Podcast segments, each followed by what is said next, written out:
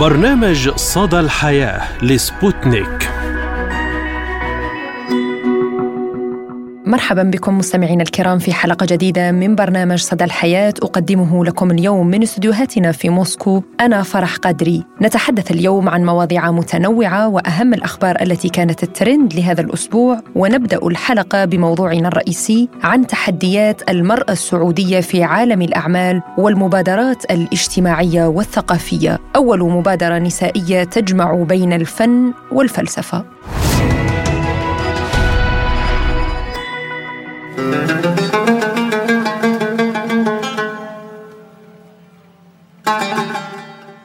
لطالما ارتبط الفن بالثقافة ولطالما كانت تقاس ثقافة المجتمعات بنوعية الفنون والإبداعات المتوارثة بات الفن طريقا نحو الارتقاء بالشعوب.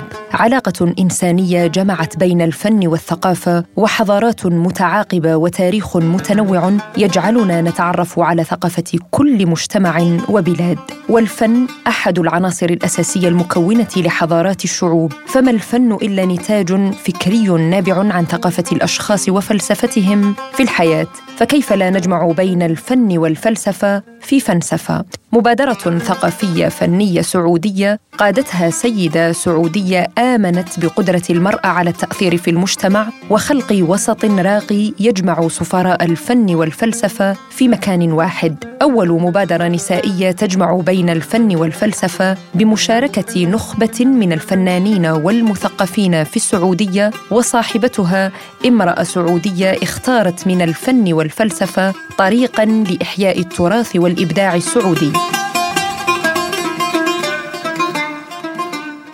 وحتى نتحدث أكثر عن هذه المبادرة النسائية السعودية نستضيف معنا الخبيرة التعليمية وصاحبة هذه المبادرة والدكتورة في فلسفة التربية الدكتورة منى علي الحمود. أهلا وسهلا بك دكتورة وشكرا لتواجدك اليوم معنا في برنامج صدى الحياة. يا مرحبا فيك دكتورة فرح. أشكرك مجددا على هذه الاستضافة الجميلة. وإذا أذنتي لي في البداية تفضلي. أستأذنك بأن أسجل أسجل إعجابي بمدى اهتمامك بشأن المرأة بشكل عام ولا سيما المرأة السعودية والتي وبلا شك اليوم عاودت السير على خطاها السابقة بما كان عليه الجدات والنساء في مجتمعنا. وهذا بلا شك يعود بالمقام الأول إلى رؤية حضرة صاحب السمو الملكي الأمير محمد بن سلمان آه هذا من جهة ومن جهة أخرى إلى ما تتم يعني تتمتع به النساء بشكل عام من أصالة وثبات تجعلهن آه أكثر آه صلابة وأكثر جلدا في تحمل كثير من المصاعب لبلوغ كثير من الأمنيات والطموحات التي ترسمناها. وأصبحنا السيدات السعوديات نموذج للمرأة العربية الناجحة والرائدة في العديد من المجالات وحتى رائدات في الفضاء وهذا يحسب لنا كلنا يعني كنساء نستلهم من نجاح السيدات الأخريات يعني هل لك أن تتحدثي لنا عن هذه المبادرة التي قد تكون الأولى من نوعها في المملكة العربية السعودية؟ آه عن مجموعه فلسفة والتي هي دمج أو مزاوجة ما بين الفن والفلسفة في مفهوم أعتقد جديد. هي بالمختصر أشبه ما تكون بمجموعة رفاق من أصدقاء الفن والفلسفة. وقد أطلقت على الفن والفلسفة في اطروحتي سابقا بأنها سفراء الثقافات. فهما لغة مشتركة ومفهومة. لا يوجد فيها حدود بين شعب وآخر ولا ثقافة وأخرى. وقد كنت أصدرت مؤلف العام الماضي يحمل عنوان دور الفنون في التواصل الحضاري بين الشعوب. وهو من أحد إصدارات مشروع سلام للتواصل الحضاري. آه مترجم هو لعدة لغات وأمانة يعني لاقى طلب واستحسان من كثير من الوفود. وكان هذا المؤلف حاضر في معرض الكتاب في العام آه الماضي. تحدثت فيه كيف أن للفنون هموم مشتركة ومواضيع وإرهافات تتقاطع فطريا شيئا فشيئا مع بعضها بدون آه إرادتنا. حتى لو أبينا ذلك فإنها تتقاطع. ولو على حد المصطلح أو المفهوم فعندما نقول كلمة اتزان أو سيادة أو إيقاع فإنها مصطلحات تشترك فيها جميع الفنون. وعن مجموعة فلسفة فهي مجموعة صغيرة تتكون تقريبا من 12 فردا آه هم نخبة من الأكاديميين المختصين في الفلسفة والممارسين لها أما بتدريسها أو من خلال استخدامها في تطبيقات آه كالتدريب والتعليم والتاليف والقراءات والنقد والترجمة. وكذلك نخبة من الفنانين بكل أطياف الفنون الرفيعة التي تسمى بالفنون الرفيعة أو الفنون الجميلة من عزف وغناء وتأليف وشعر وما إلى ذلك. يعني كيف هي مجموعة طبعا غير ربحية. نعم. تفضلي. كيف ترين يعني العلاقة بين الفن والفلسفة؟ وأنت جمعتي بين هذين المجالين في كلمة فلسفة. الفن والفلسفة هم آه لا غنى لأحدهما عن الآخر ووجودهما مع يعني آه مع بعضهما في مكان مشترك وجود حتمي. فهم يعني آه جميعهم يتجهون إلى كونهم عمل إنساني فكري. فلن يمارس أحد الفلسفة إلا بفكره وإرادته وإدراكه. كذلك الفنون لن يمارسها أحد إلا بفكره وإدراكه. وكلاها تندرج تحت العمل الإنساني. آه بالنسبة للربط بين الفن والفلسفة فالفنان والفيلسوف آه يشتركون في أنهم يعيشون دهشة في الوجود الذي يعيشون فيه. آه الفنان لا يأخذ الوجود كما هو عليه بل يدقق في تفاصيله صحيح. ويحاول أن يفهمه بطريقته الخاصة. كذلك الفيلسوف لا يأخذ الوجود كما هو عليه ولكنه يحاول يتعمق ويفهمه ويفهمه بعمق. نعم. نعم وبزاويته التي يراها مناسبة لأن يستقر في هذا الوجود. نعم يعني ما هي أهداف هذه المبادرة التي أطلقتها؟ وتضم نخبة كما قلت من الأكاديميين والمتخصصين في الفلسفة وأيضا الفنانين. آه بالنسبة للمجموعة هي آه أحب أني يعني أنوه لأنها هي مجموعة غير ربحية. نعم. آه لا ترتبط بأي جهة رسمية. أو آه، مؤسساتية آه، سواء حكومية أو أهلية ولا تتبع لأي آه، جهة يعني. هي مجرد مجموعة رفاق مشتغلين على الفن والفلسفة ولدت في بيئة آمنت بالهروب بالفن وإليه لأنه عادة عندما نضيق في حياتنا نهرب للفنون. ومن حق الفنون علينا صحيح. أيضا أن نهرب بها من التنازعات من الإرهاصات التي قد تشوش على صفاء هذه الفنون. وعن أسباب إنشاء هذه المجموعة كما تفضلتي دكتورة إنما نشاهده اليوم حقيقة من حراك إيجابي في مجالات الفنون والفلسفة في ضوء الرؤية 2030 وافق نوعا من الاتساع والتسارع والذي يعتبر أيضا واجهة إيجابية ولكنه يحتاج إلى أن يؤسس ويقعد له بشكل سليم على الصعيد الفكري والثقافي حتى لا يلقي بانعكاس أو ظل على جودة وعمق المنتجات الفكرية من ناحية الفلسفة ومن ناحية الفنون. وهذا مما يجعل المفكرون والفنانين في حالة مربكة. هذا التسارع وهذا الاتساع جعلهم في حالة نعم. مربكة ما بين المجازفة في مسايرة شارع الفن والفكر من جهة وبين حقهم في تحقيق طموحاتهم في التسويق لأنفسهم وممارسه فنونهم بهدوء. آه، بما يتسق مع مستوياتهم الفكرية والثقافية من جانب ومما يتسق أيضا مع احتياجاتهم في أنهم يكون لهم حضورهم أو مقعدهم المناسب لهم. آه هذا من من جانب قد يؤثر على إنتاجية الفنان الفك الفكرية سواء في من ناحية الشعر أو الفلكلور أو العزف أو الفنون التشكيلية. وهذا أيضا يسحب الفلسفة إلى جانب هذا الإرباك. نعم يعني آه أيضا. نعم تفضلي. تفضلي. تفضلي نعم. أيضا من جانب آخر. أيضا من جانب آخر هناك مواد نصت عليها اليونسكو في احترام الفنانين بكافة أطيافهم وحمايتهم نفسيا وفكريا. ولمثل هذا السببين الرئيسيين أنشئت هذه المجموعة المتكاملة حتى يمارس فيها الفنون بطريقة تتفق مع طموحات ومتطلبات فكرية وثقافية. لهؤلاء الفنانين وحتى تؤطر الفلسفة الاتجاهات الفنية. نعم آه، يعني المملكة العربية السعودية كيف ترين آه، دورها أو ما الذي تقوم به ضمن رؤية 2030 آه، في توفير التربة الخصبة ل يعني استقطاب مجموعة من الفنانين أو لاحتواء هذه المشاريع المصغرة من قبل المواطنين في في المملكة لإحياء الفن من جديد. هو أمانة بكل موضوعية هو جهد جبار. وجهد كبير لا يمكن حتى الحديث عنه آه، أصبحنا لا نستوعب اليوم خبر إلا ويأتينا الغد وينسينا الخبر السابق على على على صعيد التراث على صعيد الفنون بكل أطيافها على صعيد المسرح على صعيد الأفلام نعم. أصبح هناك حراك جميل حراك ثقافي يعني بكل نعم. ما تحمل نعم. بكل ما تحمله كلمة الجمال. أصبح في وعي وحياة سعيدة جودة حياة بمعنى الكلمة.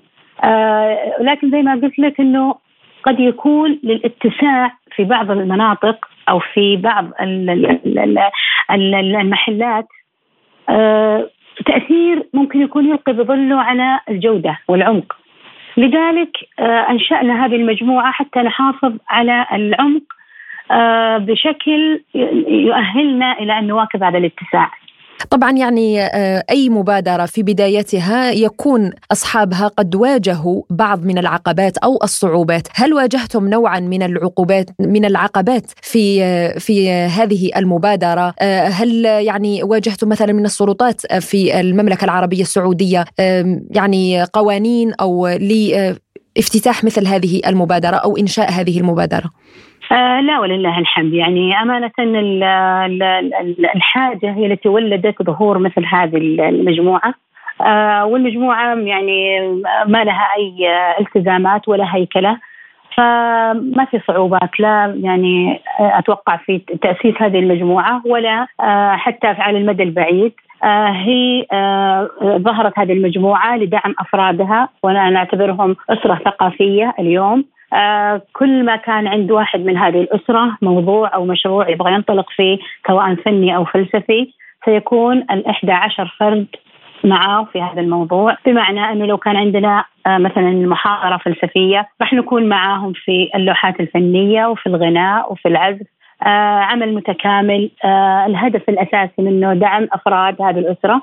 آه أيضا من أهم الأهداف اللي لهذه المجموعة أنه حرصنا على آه، نعمد إلى الارتقاء بالفنون من خلال الإنعاش نعم. الفطري للالتقاء الطبيعي بينها لأنه يعني كثير من المؤسسات الآن يعني وهذا يعني آه وهذا نظام حقيقي يعني مفترض يعني آه يكون في تخصيص مثلا آه هيئة موسيقى هيئة آه مثلا جمعية الفلسفة يكون في تخصيص حتى يكون العمل أكثر أكاديمية لكن نعم. وجود مجموعة صغيرة مثل هذه المجموعة آه يساعد على أننا ندخل لكل المؤسسات هذه خلينا نقول كتلة واحدة ويكون لنا مشاركات معاهم. طبعا هي مشاركات تراها مجانية وتطوعية يعني ما لنا اي نعم. ما لنا أي مردود. نعم يعني أكيد. آه أيضا. أكيد بالنسبة لهذه أيضا من أهم أهداف هذه. تفضلي. عفوا يعني عن المقاطعة يعني أكيد لهذه المبادرة رؤية إلى الأمام وبعد سنوات. كيف ترين هذا هذه المؤسسة؟ بعد خلينا نقول بعد خمس سنوات من الآن هل لديكم مشاريع تنوون تنفيذها ضمن هذه المبادرة توسيعها ربما في عدد من المناطق في المملكة العربية السعودية؟ أمانة المجموعة ما زالت إلى الآن تهدف إلى يعني التسويق للفنانين بشكل يتناسب معاهم، تجسير علاقات مع الفنانين السابقين من خلال استضافات دورية وزيارات مثلا للمرسم للدور بحيث إننا إحنا نعمل على إعادة تشكيل روابط آه، نجسر فيها العلاقة مع الفنان الحديث والفنان الفنان السابق. آه، كذلك تحقيق بعد ثقافي من خلال التنوع الثقافي في في المجموعة فيعني هي من في معانا من السودان وفي معانا من مصر الحبيبة والجزائر و آه، يعني تنوع يعني ثقافي. متنوعين ثقافي نعم. متنوعين ثقافيا وفي معانا ناس متنوعين أيضا من ناحية الفنون ومتنوعين من ناحية الأجيال. معنا ناس أجيال حديثة ومعنا ناس أجيال سابقة وأجيال في المنتصف. فالتنوع في الأجيال أيضا يخلق نوع من التنوع الثقافي. أمانة عن الرؤية المستقبلية الاتساع والتسارع ليس من اهداف المجموعة حاليا. يعني لحد اليوم نعم. ما عندي يعني ما عندنا ما عندنا رغبة في زيادة لا العدد ولا الأنشطة. آه غير ما حددناه في الجداول واتفقنا عليه. لكن هدفنا الأساسي هو البقاء والاستمرارية والانسجام في أدائنا مع بعض. آه نهدف إلى العمق أمانة. آه لحد ما نصل إلى العمق اللي يؤهلنا إلى أن نمشي مع التسارع ونمشي مع الاتساع الموجود حاليا. ستكون هناك مشاركات مع الجمعيات، مع الأندية، مع المتاحف، مع المكتبات، كل جهة ستؤمن معنا بأن الفنون هي إعادة تاهيل الوجود جماليا. راح يكون لنا مشاركات مع نعم نشكرك الدكتورة منى علي الحمود على هذه المداخلة القيمة ودمتم آه، أنتم النساء يعني مصدر إلهام ومصدر فخر للدول للمملكة العربية السعودية وللدول العربية ولنا جميعا. شكرا لك. الله الله يخليك يا دكتورة. شكرا جزيلا لاستضافتك الجميلة. تسلمي. وهذا الطرح القيم الذي دائما يعني تتفضلين فيه علينا ونستمتع فيه. شكرا لك. تحياتي. شكرا. الله يخليك. نواصل معكم مستمعينا الكرام حلقة اليوم من برنامج صدى الحياة بأهم الأخبار التي كانت ترند لهذا الأسبوع ونبدأه بحفل زفاف اللاعب الجزائري رياض محرز وإقامة ثاني حفل زفاف لرياض محرز في لندن وصور الحفل التي غزت جميع مواقع التواصل الاجتماعي. فوسط حضور العائلة والأصدقاء المقربين تم عقد قران اللاعب الشهير رياض محرز وعارضة الأزياء البريطانية تايلور وورد هذا الأسبوع في فندق The Londoner Hotel في لندن. وانتشرت صور زفاف الثنائي الشهير كالنار في الهشيم على مواقع التواصل الاجتماعي من المعجبين والمتابعين للاعب رياض محرز والذي انتقل مؤخرا إلى نادي الأهلي السعودي. وأطلت العروس تايلور بفستان أبيض والعريس ببدلة سوداء أنيقة. وكان من المقرر كذلك عقد احتفال زفاف ثالث في وقت لاحق من هذا العام بعد الزفاف المدني الذي اقامه هذا الأسبوع ونشرت تايلور عبر صفحتها الرسمية إنستغرام بعضا من أجواء الاحتفال مع فيديو لبنات رياض محرز الثلاث برفقة شقيقتها ديربي وهم في طريقهم للحفل وشاركت شقيقة تايلور المتابعين أيضا لقطات عن عشاء الزفاف الثاني للزوجين مع كعكة الاحتفال المميزة. نتمنى لهم السعادة والهناء. معلم يدفع طالبا من ذوي الإعاقة خلال مباراة كرة قدم. حصد معلم سعودي إعجاب المئات عبر مواقع التواصل الاجتماعي بعد أن انتشر فيديو له وهو يساعد أحد الطلاب من ذوي الإعاقة بهدف إسعاده عبر إشراكه في مباراة كرة القدم. وظهر المعلم وهو يصطحب الطفل للمشاركة مع باقي زملائه في مباراة كرة القدم حيث كان يجري بكرسي الطالب في ساحة الملعب من أجل إدخال الفرحة إلى قلبه وهذا العمل الإنساني والضمير الحي الذي موجود داخل أي إنسان يحس بالآخرين، يعني أكيد هذا الطفل آه، لقي هذه السعادة بإشراكه في مباراة كرة القدم التي لا يستطيع أن يلعبها بالطريقة الطبيعية. ويعني من هنا نشكر هذا المعلم الذي أدخل الفرحة إلى قلب الطفل. وعبر مواقع التواصل الاجتماعي لقي العديد من التغريدات والتعليقات. فمن بينهم نشر الفنان فايز المالكي هذا الفيديو على حسابه بمنصة إكس آه، تويتر سابقا وعلق قائلا معلم عظيم شكرا لكل معلم ومعلمة شكرا وشكرا لا تكفيكم. بعد انفجار قرب منزله الفنان السوري العظيم أيمن زيدان يطمئن محبيه ويقول أنا بخير. طمأن الفنان السوري أيمن زيدان متابعيه بعد انفجار وقع في مطعم مجاور لمنزله وتسبب في أضرار مادية بعدد من السيارات والمباني المجاورة. وكتب زيدان عبر حسابه الرسمي فيسبوك أصدقائي انفجار عبوات غاز في مطعم بيتزا ملاصق لبيتي الصغير والكافيه. وأنا بخير وأضراري مادية الحمد لله دائما وحمى الله كل الناس. وأوضح الفنان أن هذا الانفجار تسبب في حدوث أضرار مادية لمنزله من دون تسجيل أي إصابات في الأرواح وتفاعل مع هذا المنشور آلاف الناشطين بكتابة التعليقات وأيضا الإعجابات بعمل الفنان وبشخصيه هذا الفنان الذي أدخل الفرحة على جميع المتابعين والذي يعتبر أحد أعمدة الفن السوري والعربي. ويذكر أن شقيق الفنان أيمن زيدان الفنان السوري شادي زيدان توفي في فبراير الماضي بعد أن دخل المستشفى في حالة حرجة بعد إصابته بجلطة دماغية رحمه الله تعالى.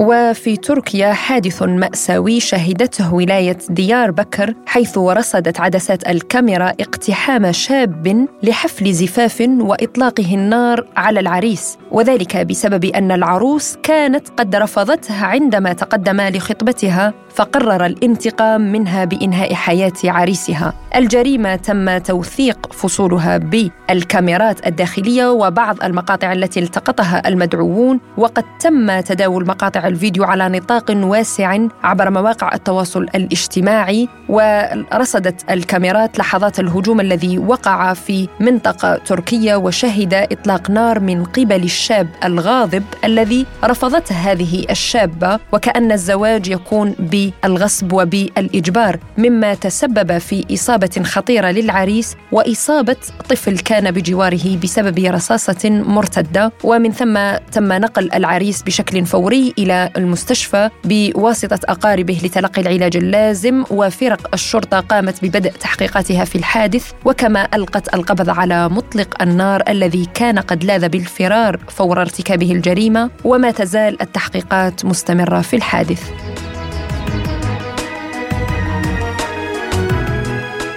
تحديات على تطبيق سناب شات تنهي حياة مراهق. لم تكن هذه الحادثة الأولى من نوعها ولن تكون الأخيرة على ما يبدو حيث شهدت وسائل التواصل الاجتماعي حوادث كثيرة مماثلة عبر مختلف التطبيقات التي يتطلب من المشارك فيها التحدي فقد توفي مراهق بعد مشاركته في تحدي وان شيب الحار على تطبيق سناب شات ولقي الشاب حتفه بسبب قبوله تحدي تناول كمية من أكياس البطاطس المقرمشة الحارة ما أدى إلى وفاته المفاجئة وفق ما قالته عائلته. وأضافت العائلة المصدومة من وفاة ابنهم أن المراهق قبل التحدي المنتشر على التطبيق يدرس في السنة الثانية من آه، الثانوي وأكدت أنه تناول شريحة باكي حارة للغاية بكميات كبيرة في المدرسة وسرعان ما أصيب بألم في المعدة وعند عودته إلى المنزل تعب مجددا فتم نقله إلى المستشفى وأعلنت وفاته. وأفادت رئيسة قسم طب طوارئ الأطفال في المركز الطبي الدكتورة لورين ريس بأن الشخص عندما يأكل طعاما حارا يمكن أن تتراوح النتائج من حرق الفم أو الشفاه إلى مشاكل في القلب وقالت في بعض الأحيان نرى أشخاصا يعانون من آلام شديدة في الصدر أو يعانون من خفقان القلب أيضا. لهذا على الأولياء متابعة أبنائهم حين استخدامهم هذه التطبيقات وأن يبتعدوا كليا عن مثل هذه التحديات التي تقود إلى الموت في كثير من الأحيان. وفي خبر آخر أثار جدلا واسعا عبر مواقع التواصل الاجتماعي عمرة البدل. تخيل أن تؤدي عمرة لأحبابك بأقل من أربعة آلاف جنيه مصري. تحت هذا العنوان المصاحب لمقطع مصور عرض أحد صناع المحتوى الديني في مصر تجربته في استخدام تطبيق يتيح لمستخدميه استئجار مؤد للعمرة نيابة عنهم مقابل مبلغ من المال. وهذا المبلغ يقدر بأربعة آلاف جنيه مصري أي نحو 129 دولار ويستطيع مستخدم التطبيق أداء العمرة بالوكالة بل ويمكن تخفيض هذا المبلغ باستخدام promo code والذي يكون حصري لمتابعي صانع المحتوى. المقطع المصور لاقى انتقادات لاذعة واتهامات بالتربح والتجارة باسم الدين لكن في المقابل دافع صاحب المحتوى عن التطبيق ودفع بالأدلة الشرعية التي يراها تجيز هذا النوع من التطبيقات.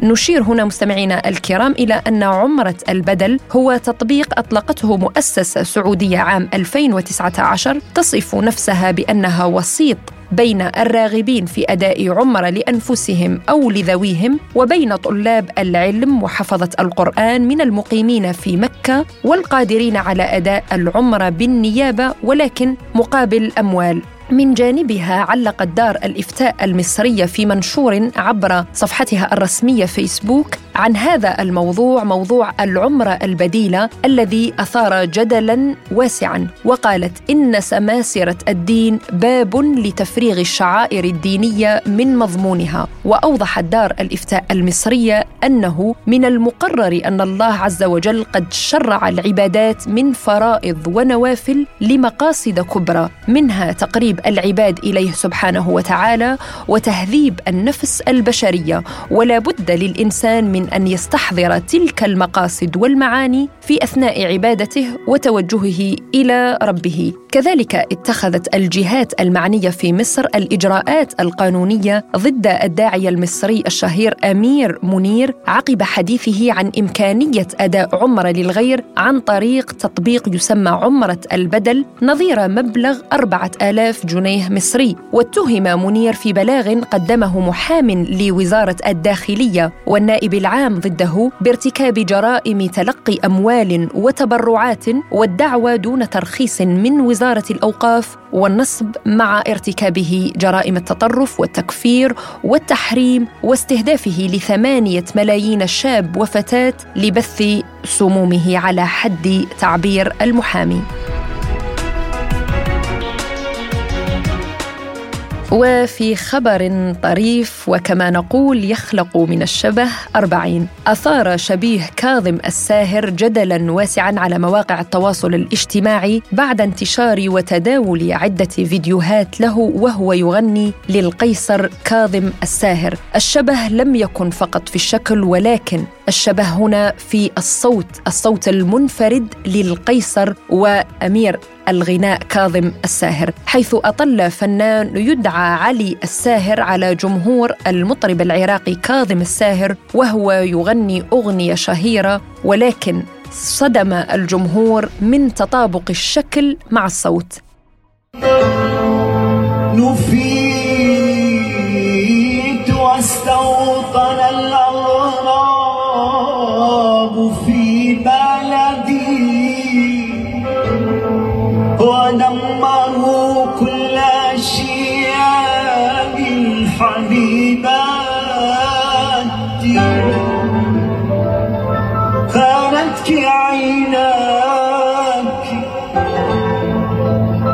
خانتك عيناك. خانتك عيناك. خانتك عيناك. في زيف وفي كاذب. أم ضرك المهرج الخدام